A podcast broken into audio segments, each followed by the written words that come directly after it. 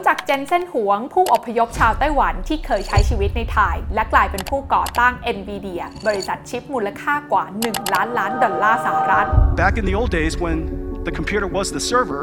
that would be a reasonable thing to do. But today, the computer is the data center. ถ้าพูดถึงชื่อ NVIDIA นะคะ เชื่อว่าหลายคนเนี่ยรู้จักกันเป็นอย่างดีค่ะ ในฐานะบริษัทผู้ออกแบบแล้วก็ผลิตชิปเซตระดับโลกนะคะ โดยเฉพาะอย่างยิ่งนะคะกับชิปเซตที่อยู่ในการ์ดจอที่บรรดาคอมพิวเตอร์ต่างๆ เนี่ยต้องใช้ในการประมวลผลกราฟิก รวมไปถึงเครื่องเล่นเกมคอนโซลต่างๆ ด้วยนะคะ และในวันนี้นะคะธุรกิจของ NVIDIA เนี่ยก็ไปไกลมากกว่าแค่การขายการ์ดจอให้กับเครื่องเล่นเกมนะคะ โดยเฉพาะอย่างยิ่งในยุคที่ AI แล้วก็ Cloud เนี่ยเฟื่องฟูเป็นอย่างมาก เพราะอะไรล่ะคะก็เพราะว่าทั้ง AI แล้วก็ Cloud เนี่ยนะคะต้องประมวลผลอยู่บน Data Center ซึ่งใน Data Center เนี่ยละค่ะที่จำเป็นอย่างยิ่งที่ต้องมีชิปเซตของ NVIDIA อยู่นะคะทำให้ล่าสุดนั้นนะคะ NVIDIA เนี่ยก็แตะระดับ Trillion Company นะคะนั่นหมายความว่าเป็นกิจการที่มีมูลค่าแตะระดับ 1 ล้านล้านดอลลาร์สหรัฐ หรือถ้าคิดเป็นเงินไทยเนี่ยก็อยู่ที่ประมาณ 34 ล้านล้านบาทได้ แล้วอะไรที่ทำให้ NVIDIA นั้นมาไกลได้ขนาดนี้ลงทุนแมนจะเล่าให้ฟัง ขอต้อนรับเข้าสู่รายการลงทุนแมนจะเล่าให้ฟัง สนับสนุนโดยเมฟิลปิ่นเกล้า Luxury Town Home ตรงข้ามเซ็นทรัลปิ่นเกล้า สังคมส่วนตัวเพียง 68 ครอบครัวเท่านั้น เริ่ม 14.5 ล้านบาท 22-23 กรกฎาคมนี้ พบกับงาน presale เปิดบ้านตัวอย่างและ clubhouse ครั้งแรก หากใครนั้นจินตนาการไม่ออกนะคะว่า NVIDIA ที่ว่าใหญ่มากๆในวันนี้เนี่ยใหญ่แค่ไหน ก็ต้องบอกนะคะว่า NVIDIA ณปัจจุบันมูลค่ากิจการเขาเนี่ยเป็นรองแค่บริษัท Apple Alphabet เจ้าของ Google Microsoft Saudi Aramco และ Amazon เท่านั้น วันนี้ค่ะเลยอยากพาทุกคนมารู้จักกับผู้ชายที่ชื่อว่าเจนเซนหวง ซึ่งเขานั้นนะคะ เป็นทั้งผู้ร่วมก่อตั้ง แล้วก็เป็นหัวเรือใหญ่ที่สำคัญของ NVIDIA นับตั้งแต่เริ่มตั้งขายจนมาเป็นบริษัทที่มีมูลค่ากิจการมหาศาลแบบในทุกวันนี้ เจนเซนหวงเนี่ยนะคะเขาเป็นชาวเมืองไถหนานของไต้หวันค่ะ เขาเกิดเมื่อวันที่ 17 กุมภาพันธ์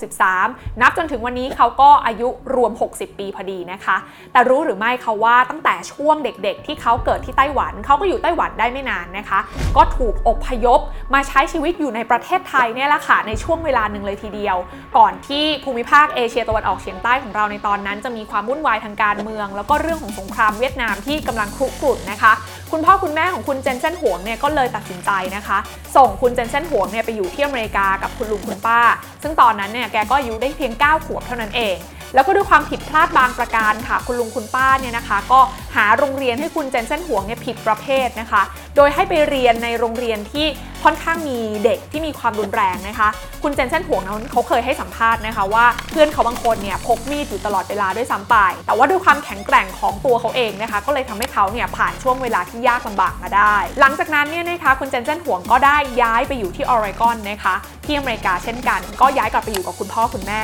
ตอนนั้นเนี่ยนะคะก็อยู่ในช่วงวัยมัธยมปลายแล้วค่ะ แล้วเขาก็ตัดสินใจนะคะ เลือกที่จะศึกษาต่อด้านวิศวกรรมไฟฟ้าที่ Oregon State University ซึ่งตอนนั้นเนี่ยเขาก็จบการศึกษามาในช่วงปีประมาณ 1984แล้วก็นับว่าเป็นช่วงเวลาทองเลยค่ะ เพราะว่าช่วงนั้นเนี่ยนะคะต้องบอกว่าโลกเนี่ยเพิ่งจะก้าวเข้าสู่ยุคที่มีคอมพิวเตอร์ส่วนบุคคลเป็นยุคแรก ๆนะคะทำให้ตอนนั้นนะคะคุณเจนเซน หวงเนี่ยก็เลือกที่จะไปเริ่มงานนะคะที่ AMD ในตำแหน่งวิศวกรออกแบบไมโครโปรเซสเซอร์ซึ่งเขาเนี่ยทำอยู่ราวๆ2ปีนะคะ หลังจากนั้นเนี่ยนะคะเขาก็ได้ลาออกไปอยู่กับบริษัท LSI Logic บริษัทออกแบบเซมิคอนดักเตอร์นะคะที่ที่นั่นเองค่ะ เขาก็ได้ทำงานที่หลากหลายขึ้น ตั้งแต่ตำแหน่งการตลาดวิศวกรออกแบบไปจนถึงผู้จัดการทั่วไป แต่จุดเปลี่ยนสำคัญของเจนเซน หวงนั้นเกิดขึ้นในปี 1993 ค่ะ หลังจากที่เขานั้นทำงานให้กับ LSI Logic มานานหลายปีนะคะเขาก็ได้กลับมาเจอเพื่อนๆของเขา 2 คน นั่นก็คือ Chris Malachowsky และ Curtis R. Priem ซึ่งเป็นอดีตพนักงานของบริษัท Sun Microsystems 3 คนนี้เนี่ยนะคะเขามานั่งพูดคุยกันที่ร้านที่ชื่อว่า Denny's ค่ะ ร้านนี้เนี่ยนะคะก็มีประวัติค่ะ เพราะว่าเป็นร้านที่คุณเจนเซนหวงเนี่ยเขาเคยไปทำงานพาร์ทไทม์นะคะ สมัยที่เขาเรียนมปลายอยู่นะคะ ก็เลยเป็นร้านที่ดูจะมีประวัติศาสตร์สำหรับ 3 คนนี้ โดยทั้ง 3 คนเนี่ยนะคะเห็นตรงกันค่ะว่า NVIDIA นั้นจะกลายเป็นบริษัทผู้ออกแบบ แล้วก็พัฒนาชิปเซตสำหรับการประมวลผลด้านกราฟิก เพราะว่าเห็นโอกาสค่ะว่าตอนนั้นเนี่ยนะคะคอมพิวเตอร์ส่วนบุคคล หรือว่า PC ตั้งโต๊ะเนี่ยกับเรื่องของเครื่องเกมคอนโซลนั้นมันกำลังมาแรงมากๆนะคะ และชิปเซตสำหรับประมวลผลกราฟิก โดยเฉพาะในยุคนั้นเนี่ยมันก็ยังไม่เคยมีมาก่อน เงินลงทุนก้อนแรกเนี่ยก็ประมาณ 40,000 ดอลลาร์สหรัฐ คิดเป็นเงินไทยตอนนี้ก็ประมาณ1ล้าน4แสนบาทนะคะแล้วในช่วงแรกก่อนที่ NVIDIA นั้นจะออก Product ล็อตแรกออกมาในปี 1995 นะคะบริษัทเนี่ยก็ประสบปัญหาสภาพคล่องจนเกือบจะไปไม่รอดเลยทีเดียวแม้กระทั่งคุณแม่ของคุณเจนเซนห่วงเนี่ยนะคะเขายังออกมาบอกลูกชายเขาเลยค่ะว่า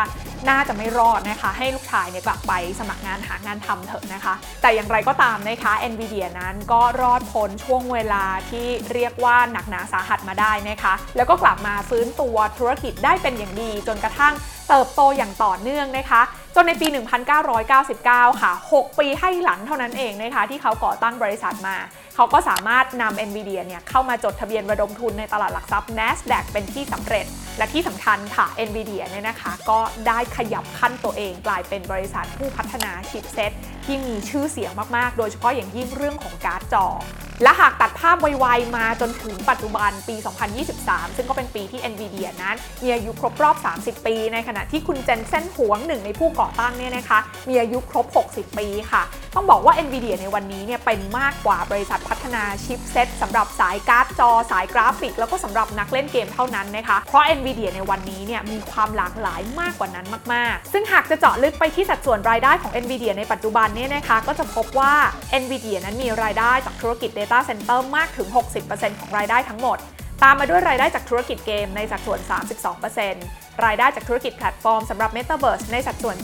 4%และรายได้จากธุรกิจชิปเซ็ตสำหรับรถยนต์ในสัดส่วนอีก 4%ค่ะ ซึ่งจากสัดส่วนรายได้ที่ได้เห็นกันไปเมื่อสักครู่นี้ก็สะท้อนให้เห็นแล้วนะคะว่า NVIDIA ในยุคปัจจุบันนั้นเนี่ยได้กลายร่างกลายมาเป็นผู้ผลิตชิปเซ็ตสำหรับ Data Center ซึ่งอยู่เบื้องหลังการประมวลผลทั้ง AI แล้วก็ Cloud ที่กำลังเป็นหนึ่งในเทรนด์ใหญ่ ที่หลายคนกำลังจับตามองอยู่นะคะ หรือเรียกง่ายๆ อย่างหนึ่งว่าการเกิดขึ้นของ AI และ Cloud ในวันนี้ ได้นำ NVIDIA เข้าสู่ยุคทองใหม่อย่างเป็นทางการแล้วนั่นเอง